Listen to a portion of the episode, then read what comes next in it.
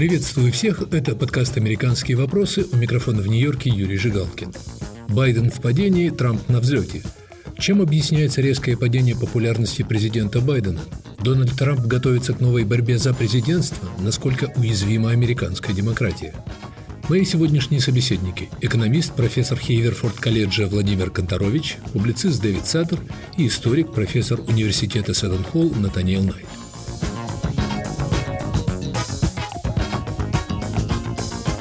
9 октября, почти через год после президентских выборов, на которых республиканец Трамп уступил демократу Байдену, бывший президент выступил на многотысячном митинге в Айове, штате, откуда начинается избирательный цикл многомесячной президентской кампании. Дональд Трамп почти откровенно дал понять, что он не намерен следовать примеру предшественников и удовлетвориться почетной ролью бывшего президента, пребывающего на покое. В ходе недавнего интервью Трамп, по сути, предостерег губернатора Флориды Рона де Сантиса от попытки бороться за республиканскую номинацию в президенты. «Если бы мы противостояли друг другу, я бы победил его. Я думаю, что большинство людей не станет бороться за номинацию. Я думаю, Десантис откажется от этого», – говорит Трамп. Повышенная активность и разговорчивость бывшего президента особо заметна на фоне крушения рейтингов президента Байдена. Сейчас в среднем его деятельность одобряет 44% опрошенных, не одобряет 52%. Весной рейтинги президента достигали 54%. Американцы дают еще более низкие рейтинги экономической, внешней и налоговой политики президента. Пресса пишет, что истеблишмент демократической партии встревожен – в следующем году пройдут промежуточные выборы в Конгресс, на которых, вероятно, потеря демократами нескольких мест в Сенате, где сейчас места поделены поровну между двумя партиями, и в Палате представителей, где у них небольшое большинство. Демократы надеются возвратить расположение избирателей гигантской программой социальных расходов, предлагаемой Байденом. Разговор идет о 3,5 триллионах долларов, которые будут потрачены на поддержку семей с детьми, Бесплатные детские сады, льготы для пенсионеров, инвестиции в зеленую экономику, строительство сотен тысяч заправок для электромобилей, например. Проблема в том, что против этих расходов выступают два сенатора-демократа, а без них законопроект не пройдет. И сломить их сопротивление однопартийцы никак не могут. Профессор Конторович, почему возникла загвоздка с этими триллионами? Левые вам скажут, ну потому что 3,5 триллиона мало – а надо в два раза больше. Есть люди, которые так говорят. А другие люди скажут, какие три с половиной триллиона, когда отношение э, национального долга к валовому национальному продукту 127% это как в Италии было не так давно. В Италии уже больше. Ну, Италия уже и тогда считалась больным человеком Европы. А я только что где-то прочитал результаты опроса, треть опрошенных поддерживают разные меры в байденовском предложений, а треть против, треть говорит, нам будет лучше, треть говорит хуже, а треть не знает. Надо же учитывать, что большинство-то людей, которые отвечают на эти вопросы, понятия не имеют, что там происходит. Я видел немного другие данные. 41% американцев поддерживают эти расходы, 30% за более скромные расходы, 30% против. Но совершенно очевидно, что большинство американцев разочаровывается в президенте Байдене. В чем, по-вашему, главная причина этой перемены настроений? Разгорается инфляция. Инфляция – вещь непопулярная. Как я только что сказал по одному вопросу, треть. Им не нравятся мероприятия Байдена, вот эти вот социальные. Это, это же перераспределение, это же кому-то лучше, кому-то хуже. Он выделяет откуда, где у него есть. Ну, берет у одних и дает другим. Понятно, что тут есть конфликт. Это вещи, которые я бы назвал. Это не значит, что люди, которые отвечают на вопросы, их видят, вообще их понимают. Например, много пишут о том, что происходит на границе. Но я не знаю, насколько люди, отвечающие на опросы, вообще осознают, что там происходит. Насколько они читают интернет или газеты, или что они там читают, насколько это освещается. Дэвид Саттер, Джо Байден, будучи кандидатом, обещал стране нормальность после, мягко говоря, сумбурного президентства Трампа. Но нормальности нет – на границе, которую нелегально переходят сотни тысяч мигрантов, кризис. Цены на бензин растут, инфляция выше 5%. За последние 20 лет такое случалось лишь один раз в 2008 году – высокая инфляция. Американцы, по крайней мере, сейчас не верят, что президент способен справиться с этими проблемами. Я думаю, что все-таки его популярность никогда не была очень высокой, если речь идет о нем лично.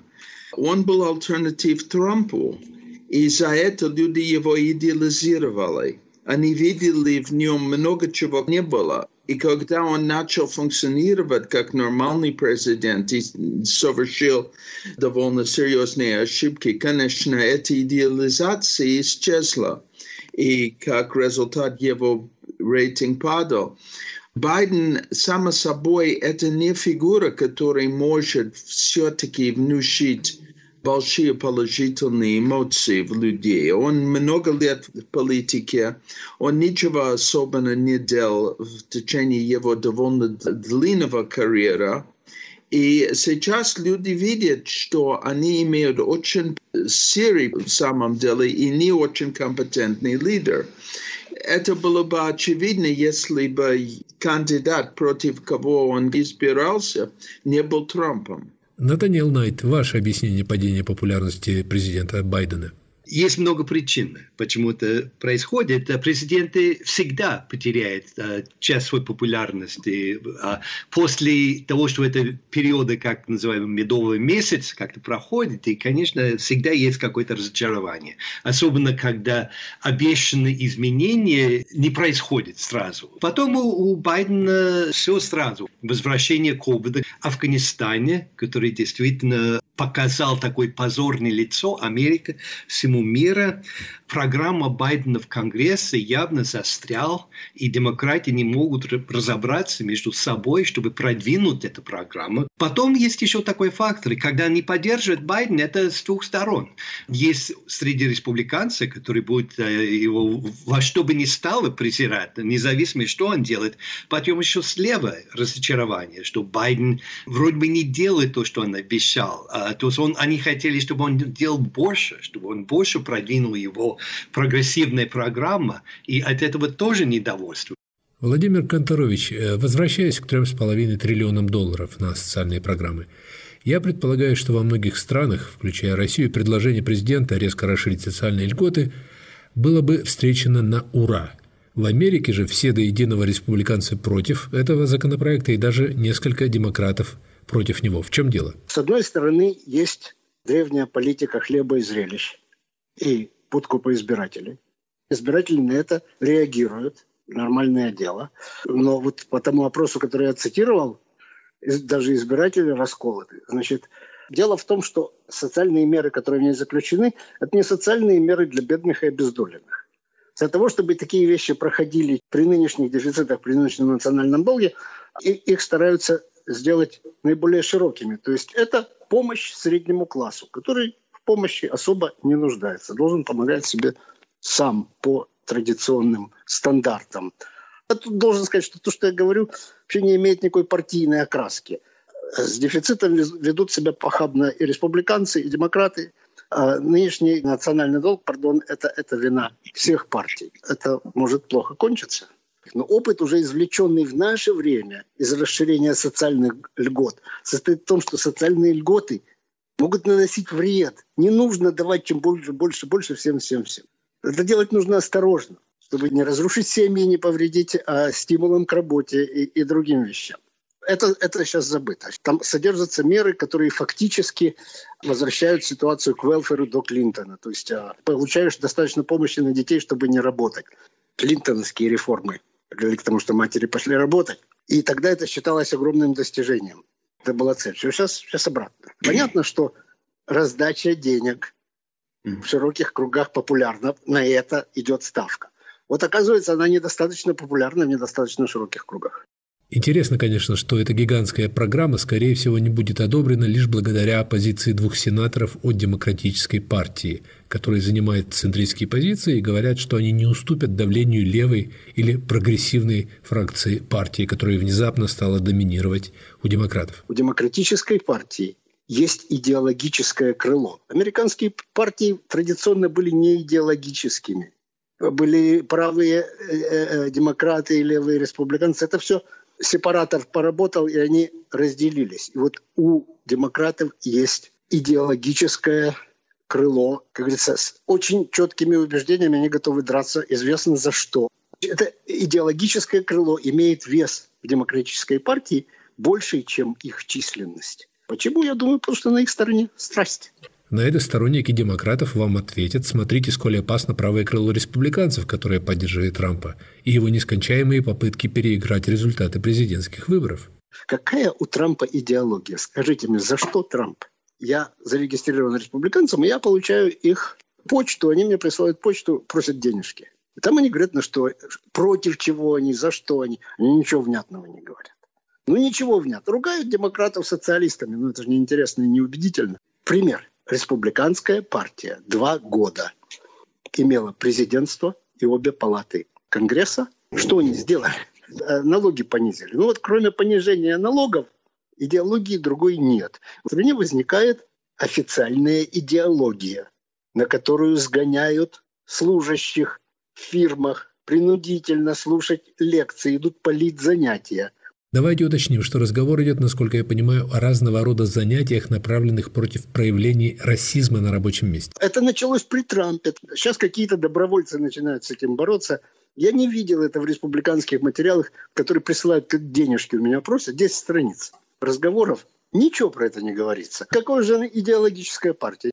Дэвид, что вы думаете об этом противостоянии, назовем его так, левых и правых, которые сейчас определяют политическую динамику? Наш собеседник говорит об опасности левой идеологии, на левом фланге говорят об опасности правого экстремизма. Я согласен с Владимиром, потому что в самом деле э, эти республиканцы, в принципе, они не идеологические люди. Они реагируют к идеологической агрессии. Есть какие-то исключения в, в среди республиканцев, например, те, которые агитируют для отмена решения Верховного суда по, по поводу аборта, но это исключение, скорее всего.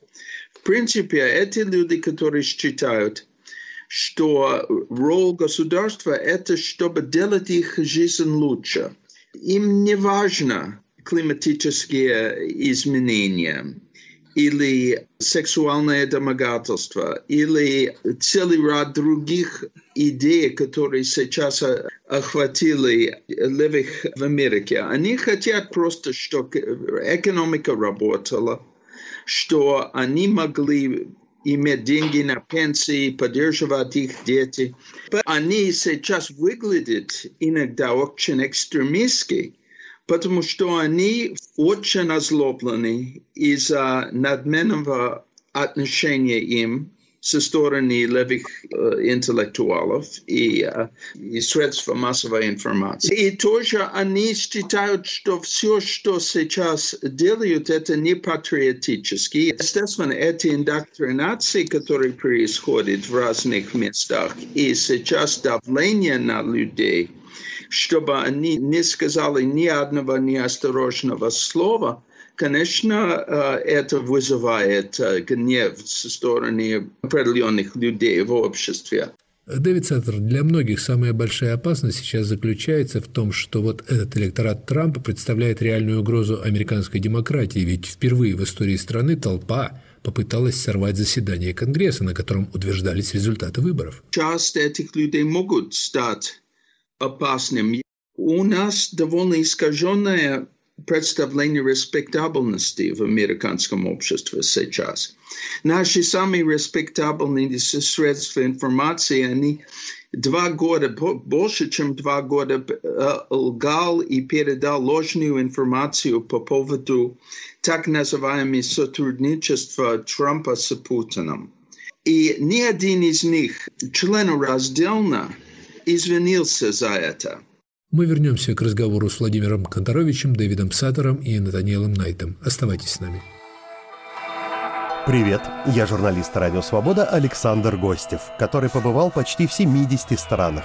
Там везде и всегда происходят интереснейшие события, влияющие и на нас с вами.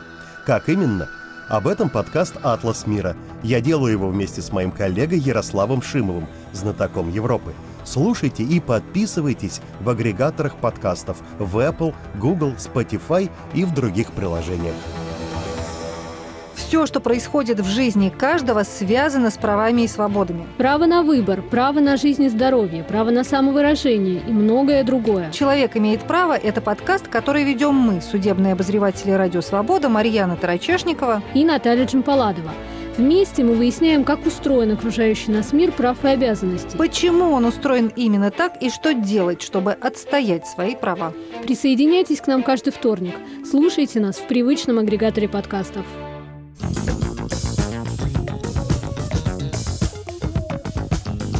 Это подкаст «Американские вопросы» у микрофона в Нью-Йорке Юрий Жигалкин. Байден в падении, Трамп на взлете. Дональд Трамп готовится к новой борьбе за президентство. Насколько уязвима американская демократия? Мои собеседники Владимир Конторович, Дэвид Саттер и Натаниэл Найт.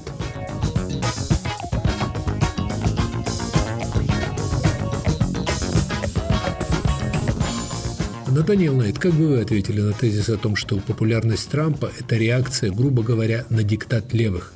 Навязывающих обществу понятие политической корректности, гендерной корректности, расовой корректности и прочих корректностей? Ну, я, я признаю, что, может быть, есть какой-то доля истины. А, как раз самый сильный пункт правые республиканцы и это, трамписты, это вот как раз вот эта социальная радикальная программа у левой крылья демократов. Это прогрессивное, это вот, да, это политкорректность, это вот гендерные вопросы, которые... И, и кстати, это очень влияет на а, меньшинство. Вот афроамериканцы, испанские, которые тоже э, более консервативным в социальном плане, чем белые либералы, которые становятся как-то самым э, сильным ядро в, это движение, за это движение. Поэтому я, я признаю, что есть там доля истины, но я не вижу такое очень сильное движение в сторону Трампа. Все-таки все помнит, кто такой Трамп, и его действия на 6 января наглядно всем показал э, или напомнил его неспособность э, ну, занятия поста президента. Если он настаивает на то, чтобы э, двинуться в президентство, это самый большой подарок, который могли бы делать республиканцы демократам, а, потому что его а, отрицательный рейтинг Трампа, мне кажется, настолько силен, что э, это будет трудно преодолеть. Владимир Конторович, как вы думаете, на чем основывается неубывающая, судя по всему, популярность Трампа? А, давайте сразу скажу, что мне лично Трамп как человек и как политик неприятен. На чем основывается его популярность? Моя догадка, в общем, не отличается от догадки Дэвида. Люди, чьих детей в школе учат, что Америка основана на рабстве, э, беспросветного угнетения женщин э, и так далее. Нормально патриотически настроенным американцам это претит, как э, страна не может так жить. И Трамп – это единственный человек – который по-глупому, не по теме, не последовательно, но он иногда публично противоречил этой идеологии. Он говорил политически некорректные вещи. Республиканские сенаторы, конгрессмены и губернаторы этого не делают. А этот человек, он дерзнул, дерзнул огрызаться. Он говорил то, что говорить не положено. Он, он говорит. Понятно, что сплотились вокруг него. Вот эти качества характера, о которых вы говорите, и сильно тревожат даже уважаемых аналитиков. Дескать, что может произойти, если через три года проигравший Трамп откажется признать результаты выборов? Вот бывшая помощник Трампа Фиона Хилл только что опубликовала книгу, где утверждает, что от него вполне можно этого ожидать. Отказ признать выборы беспокоит и меня. Но только тут нужно внести поправочку. Сейчас у нас был не первый отказ признать выборы. То, что, случилось в 2016 году, был массовый отказ элит признать результаты выборов. Они придумали сговор с Путиным, они три года раскручивали этот сговор с Путиным без всяких оснований, как сказал Дэвид, никто за это не извинился. А государственные служащие начали политику сопротивления и писали в Нью-Йорк Таймс о том, как они сопротивляются, не осуществляют то, что им говорит их начальство политическое прямое, я согласен с вами, что это очень плохо. Но только надо помнить, что в этом виноваты обе стороны. Натаниэл Найт, вина лежит на обеих сторонах? Ну, я считаю, что это несравнимые вещи.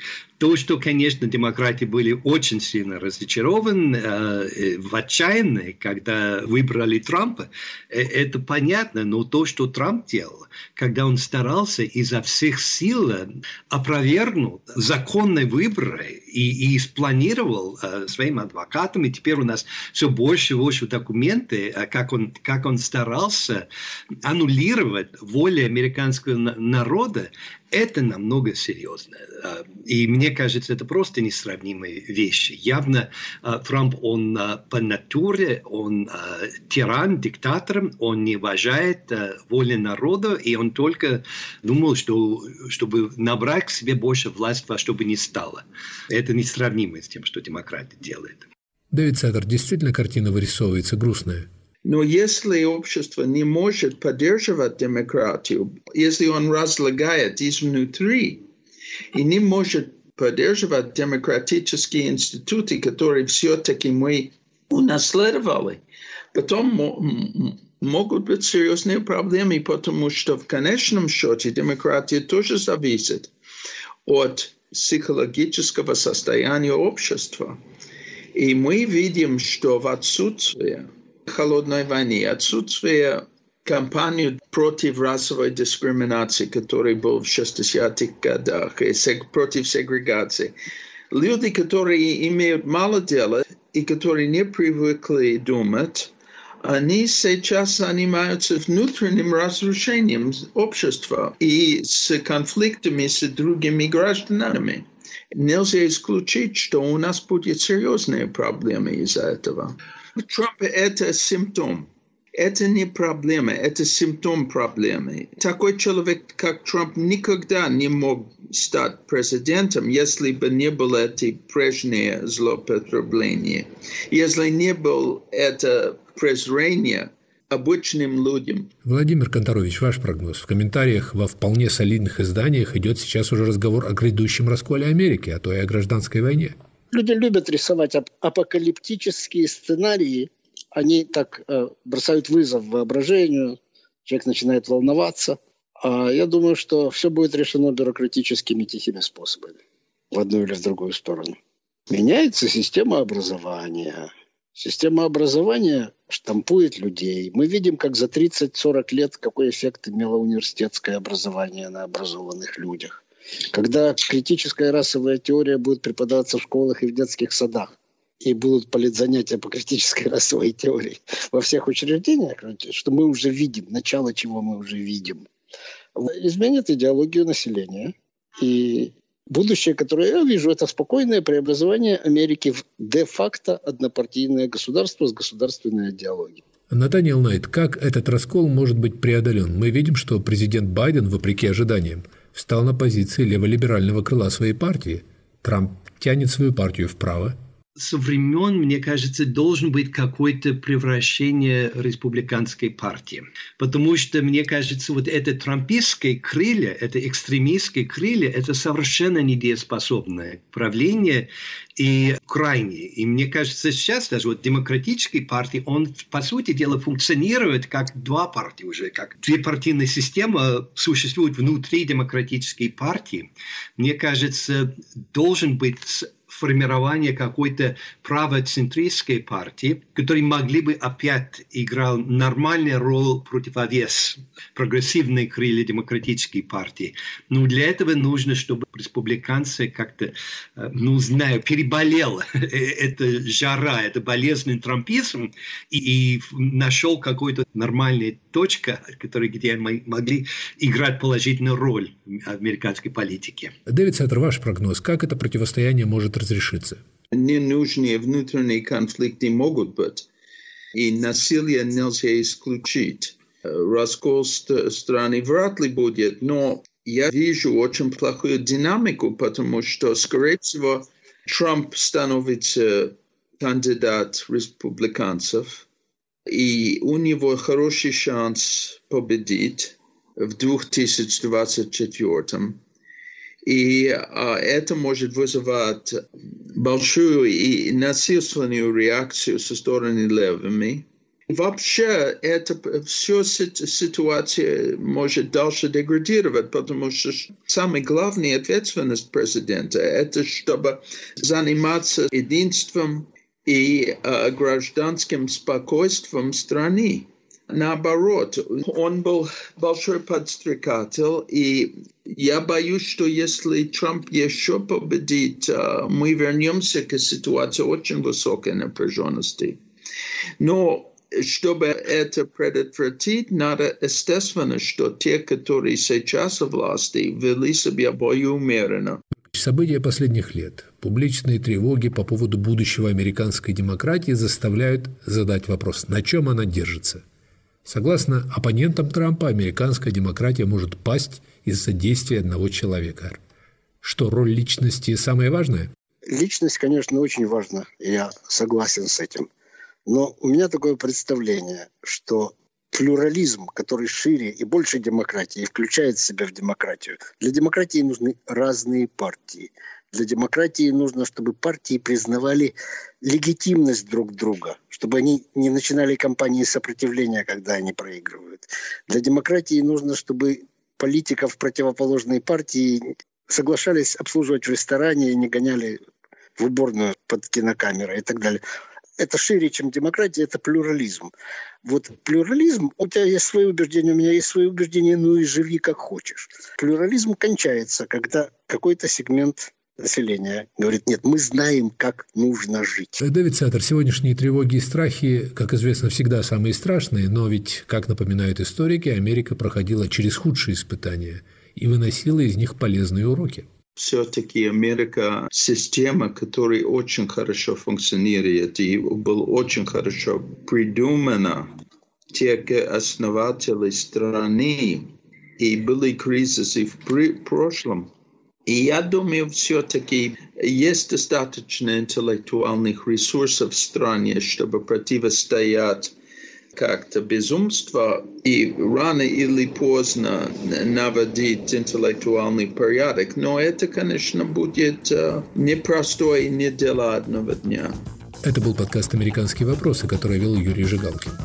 Байден в падении, Трамп на взлете. Чем объясняется резкое падение популярности президента Байдена и взлет активности Дональда Трампа? Моими сегодняшними собеседниками были экономист, профессор Хейверфорд колледжа Владимир Конторович, публицист Дэвид Саттер и историк, профессор университета Сетон-Холл Натаниэл Найт. Слушайте нас в эфире на сайте Радио Свобода. Обязательно подписывайтесь на мой подкаст на iTunes, Google Podcasts, Яндекс.Music. Пишите в социальных сетях, оставляйте свои комментарии, приветствия в аккаунтах Свободы и на всех подкаст-платформах.